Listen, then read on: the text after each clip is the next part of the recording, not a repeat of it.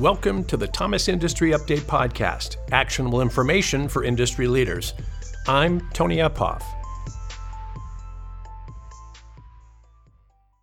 Hi, everyone. It's Tony, coming to you today from my home in New York City. For the past few weeks, our team here at Thomas has been working remotely as COVID 19 continues its dangerous spread across the world. Before we dive into today's podcast, I want to take a moment to share a few resources that should be helpful to you and your team during these uncertain times. First is the Thomas Coronavirus Resource Hub for manufacturers and industry professionals. At thomasnet.com slash coronavirus, you'll find an all-encompassing resource with guidance on how to locate the suppliers who have critical medical supplies like PPE available for sale or donation, discover which states have shut down non-essential businesses, and even find templates to make critical supplies like face shields and masks in your facility or at home. It's an incredibly comprehensive page with almost every link or resource you may need but if you have a question about something our team hasn't covered yet, get in touch with us. You can email us directly at podcast at thomasnet.com. Second, I encourage you to stay up to date on the quickly changing landscape of coronavirus's impact on manufacturing by reading Thomas Insights, the news and analysis section of our website. You can also sign up to get our latest coverage in the Thomas Industry Update, our free daily newsletter by going to thomasnet.com/updates. Our editorial team has been writing a wide variety of articles about topics like how to lead your industrial business through these uncertain times, how to communicate with your customers, and even some fun STEM experiments to keep your kids engaged while they're home from school. You can find all of those resources and more at thomasnet.com/insights. And with that, let's start today's episode. Today, I'm joined by Ralph Weiser the VP of Operations at Alexanderwerk Inc., a manufacturer of high tech compaction and granulation machines, and the former president of the Manufacturing Alliance of Chester and Delaware counties in Pennsylvania. Well, Ralph had originally planned to share tips on how to train, engage, and retain industrial employees. Given the current atmosphere, we actually ended up talking a great deal about how coronavirus is impacting the manufacturing sector.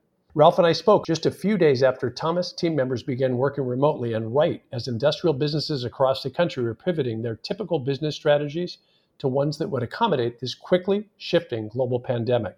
In today's episode, we discuss how Ralph's company is handling the changes by harnessing Industry 4.0, digitizing customer communication, and prioritizing employee morale. And he shares his actionable advice for how leaders should handle this unprecedented global event.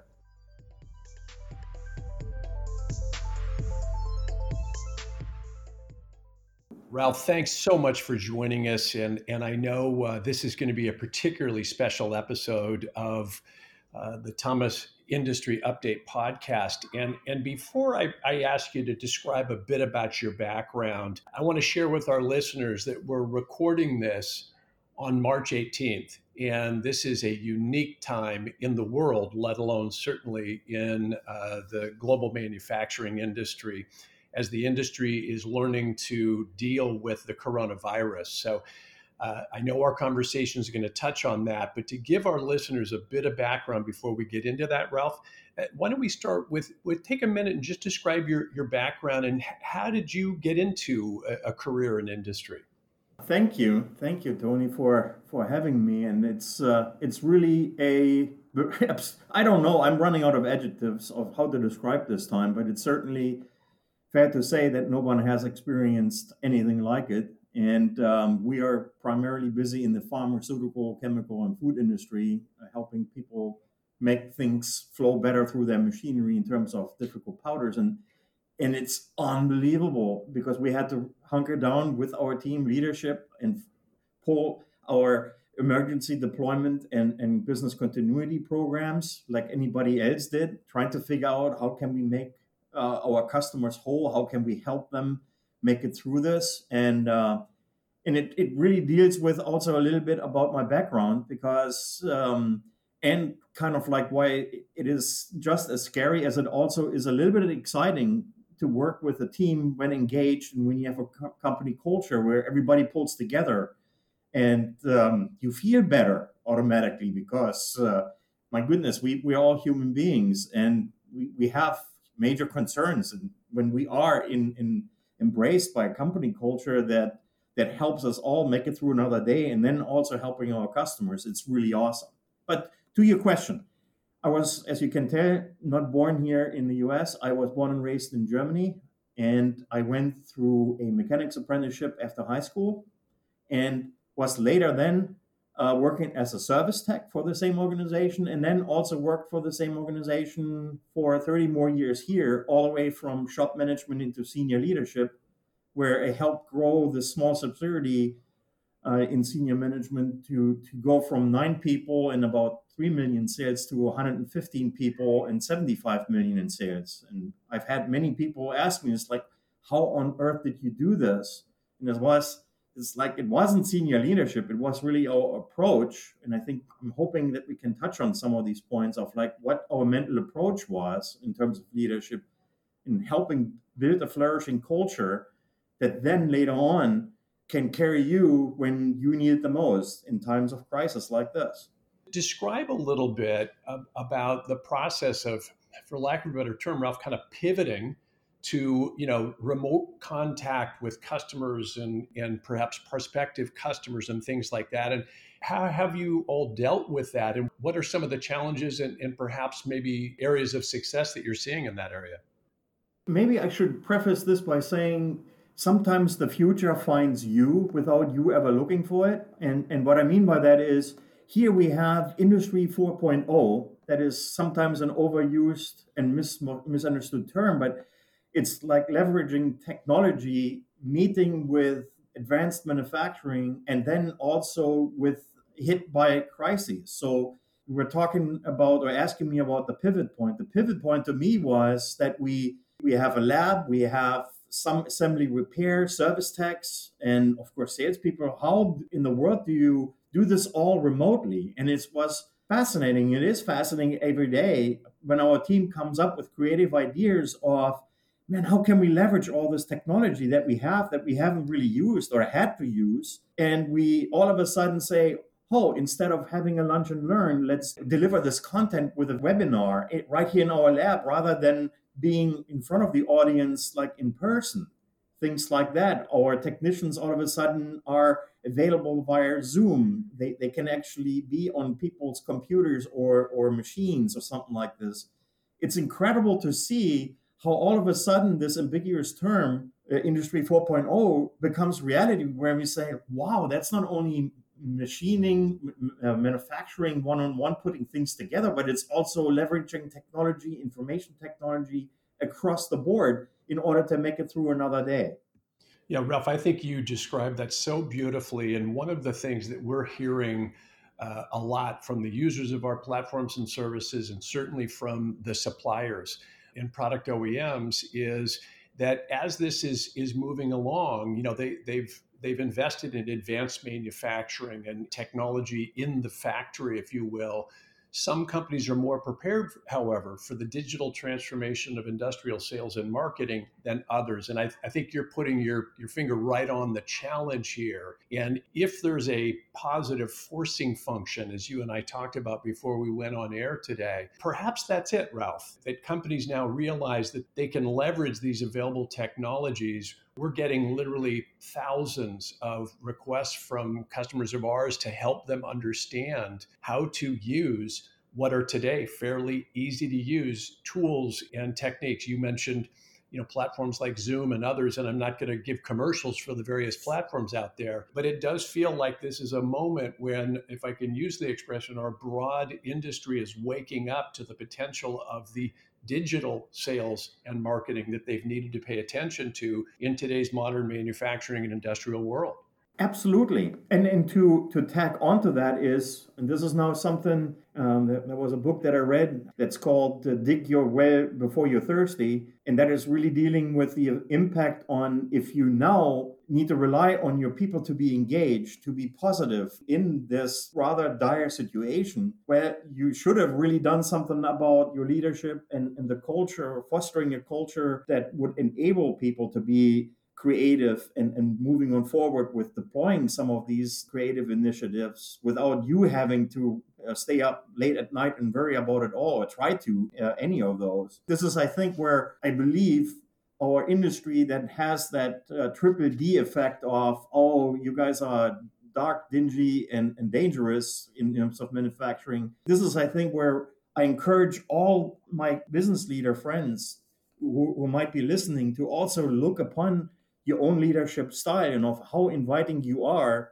to this concept of hey how do i embrace the newest generations coming into my my business? How can i embrace a culture that is working on building structure building purpose and impact and offering that to people building career paths? Because it is easier than you think. It does take some time to build them but once you do it's really like wow you can actually start working on your business rather than in it because it's it's tireless. There's always something newer. There's always another crisis. There's another widget that gets made elsewhere cheaper, better than you. Competition doesn't stop, but I think that necessitates you having that culture to rely on. And when that meets this powerful technology from today, wow, even like folks like us who have have stuff that's been around for literally, uh, I think, 75, 80 years with a company that's over 100 years old, I venture saying if we can do it, just about anyone else can do it. Yeah, it's such a great point. I was in a conversation with someone yesterday where we were talking about, you know, a, a crisis um, shines a, a harsh spotlight on leadership. I think you're taking it to the next step, and it's a, such a great point, which is a crisis also shines a harsh spotlight on culture or lack thereof. And I think it's a really compelling point that at a time like this, I think we're going to see both the positives and negatives of it. Talk a little bit more about the three Ds as you call them. And, and I, I have shared uh, with our listeners before, we are huge believers that the manufacturing industry has been so mischaracterized and, and used as a political football and, and not well understood by the average quote unquote person out there. Talk a little bit more, though, about how you view those three Ds and how you try to coach some of your business colleagues into understanding them better and, and understanding what to do about that. Well, the, the, there are a couple of elements on that subject matter because local communities, schools, just about a lot of people around us think that we are exactly this that we offer nothing but dead end careers and we pushing levers and, and produce things and it couldn't be further from the truth. And i wouldn't have known as much as i do if it hadn't been for my own children and as they go through the notion of going into and out of high school do i go post-secondary education? Yes or no what is out there and also from a company point of view because I've really turned outward and saying it's like, man, why? I'd rather embrace the youngest folks because they get, go to school, they learn an awful lot of things. Why on earth do I not tap into that powerful pool of job candidates? And I've I've spent a lot of time in communities, in schools, and I found it absolutely astounding how few people really know anything about what the term manufacturing means. And there are a lot of misgivings about it and, and complete misapprehensions about our industry. And at the same time, they're being pushed into thinking college is the only thing. I've always said it's not either or, it's a yes and. What if you can combine it? I mean, I I went from being an apprentice mechanic to management team member and only later got a dual degree, a bachelor's degree in, in evening college. This is not an all exclusive. It's like start somewhere. Look at careers. Encourage your parents and i encourage parents to say go out take a look at what careers are out there. Engage in internships. You know is there a, a day that i can get my kid out there and work shadow or do something like this? Also for employers one thing that i've seen works excellent is participating in your regional version of what's so cool about manufacturing student video contest. If you have middle schoolers invited into your building, it is amazing what that will do to your uh, team members' morale. Because when you have eighth graders looking at you and they're all mesmerized, what you do every day, that is very uplifting. But it also shows to students how many different caveats of careers you, you are possibly offering to people. Because just look at yourself. You know, when you were young at school, did you think you were you were going to do what you do today? Probably not. The same is true for me. Start somewhere. This is so much more a request and a call to action for business leaders not to poo poo the younger generations and not to forget that the other generations are in it for the same thing the purpose, the impact, growth, flourishing, and also, of course, a career that, that flourishes as well. That is also true for the job candidates. You start out somewhere and you can grow into another career, but you need to start somewhere and build your career path by ways of going to college later.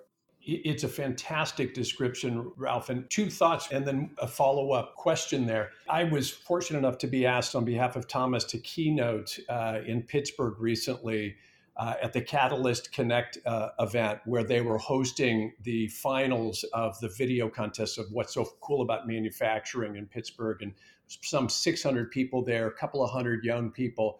I was blown away by the creativity and energy, but also to your point, there was some 500 manufacturing companies and they were so thrilled and excited that you know many of these kids have been in their facilities and seen it and i will tell you you know i have had a, a, long career in the business information industry i think it's a really cool business if there had been a video somehow when i was in junior high that could have described the business i'm in i'm sure i would have been intrigued but hey the question it's related ralph for you it's my interpretation let's suggest that the idea of apprenticeships has not taken off in the US, certainly the way that it had in Germany. Why do you think that is? Oh, wow. Well, and you talk to somebody who has been through the three year apprenticeship as a mechanic over there. And I've heard very often that people say, over in Germany, they have something that works. Why don't you copy and paste it? And it's like the, the overall recognition of the value of such a career path and also training and job career training is just not being recognized here for, for various reasons. And uh, th- that's why it's not that easy. There's also a way of um, the adaptability of it all. The European programs, especially the German programs, adapt so quickly to the what the job demands are. It's incredible. Where here, very often you hear apprenticeship and then you think more of the trades. And here in the United States, we, we have, especially in manufacturing, a growing skills gap because all these things that got taken over by machines, as they should, because they're going to do it elsewhere. But now you you have to have somebody who is even more educated and trained on the next level up of being able to install the high tech machinery, maintain it, troubleshoot it, integrate it, and do some other creative things. So where do you get the training? So that that is the kind of training that is very difficult to come by in form of apprenticeships, which I wish there was.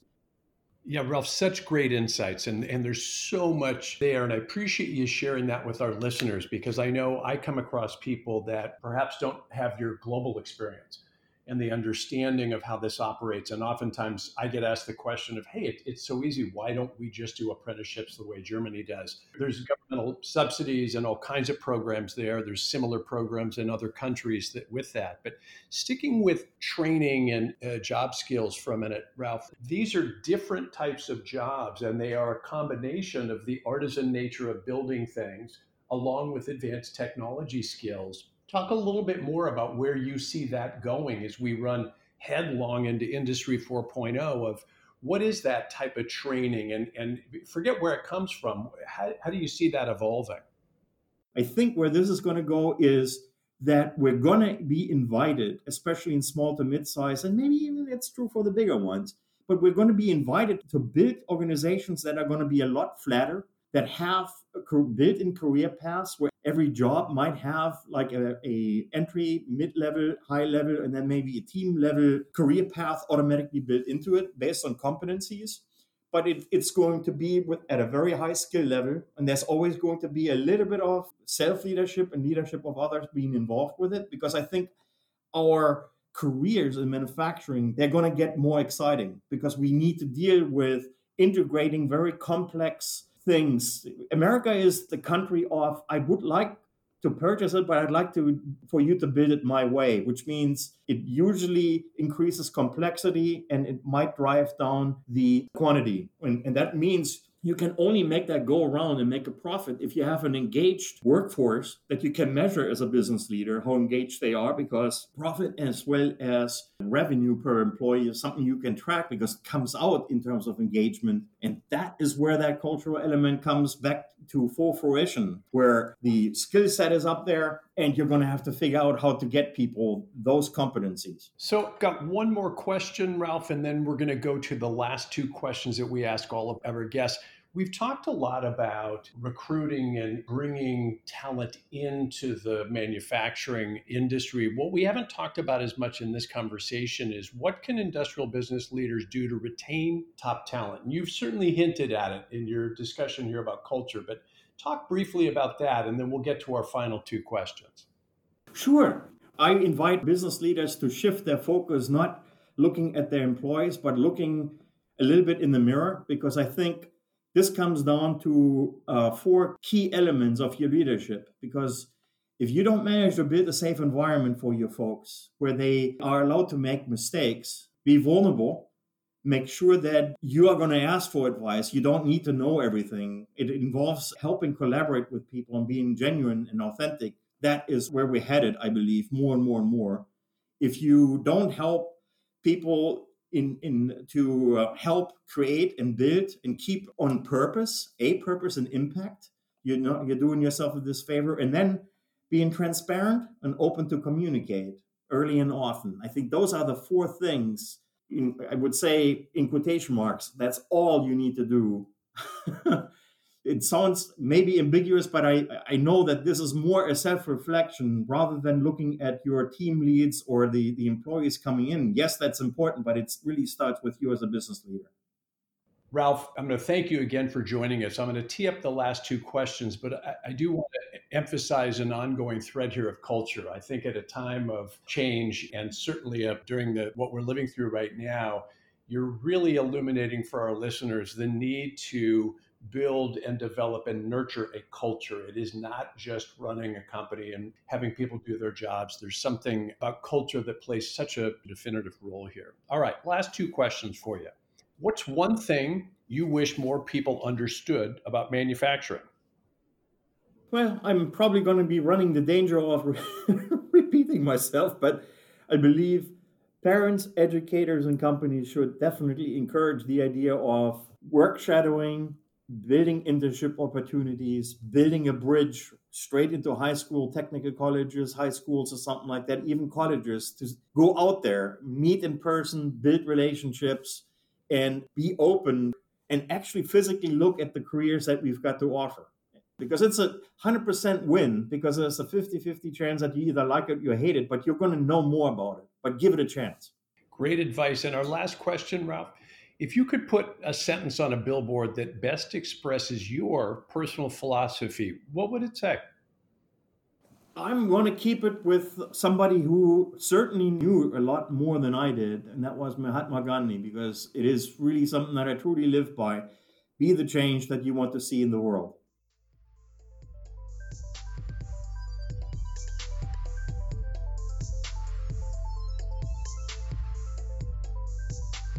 To learn more about how you lead your team and business successfully through these uncertain times, and for more information on coronavirus related resources for industrial businesses, please check out the links provided in the show notes of today's podcast. The Thomas Industry Update podcast is hosted by Tony Uphoff and produced by Michaela Tierney. If you'd like to share your feedback about this or any other episode, please email us at podcast at thomasnet.com.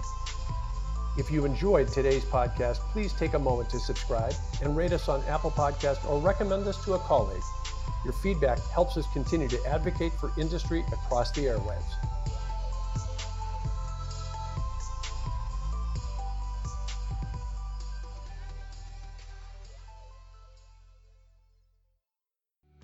Want to get more insights on supply chain, IoT, industrial business, and more? Sign up for our Thomas Industry Update daily newsletter. With more than 300,000 subscribers, your inbox will be in good company.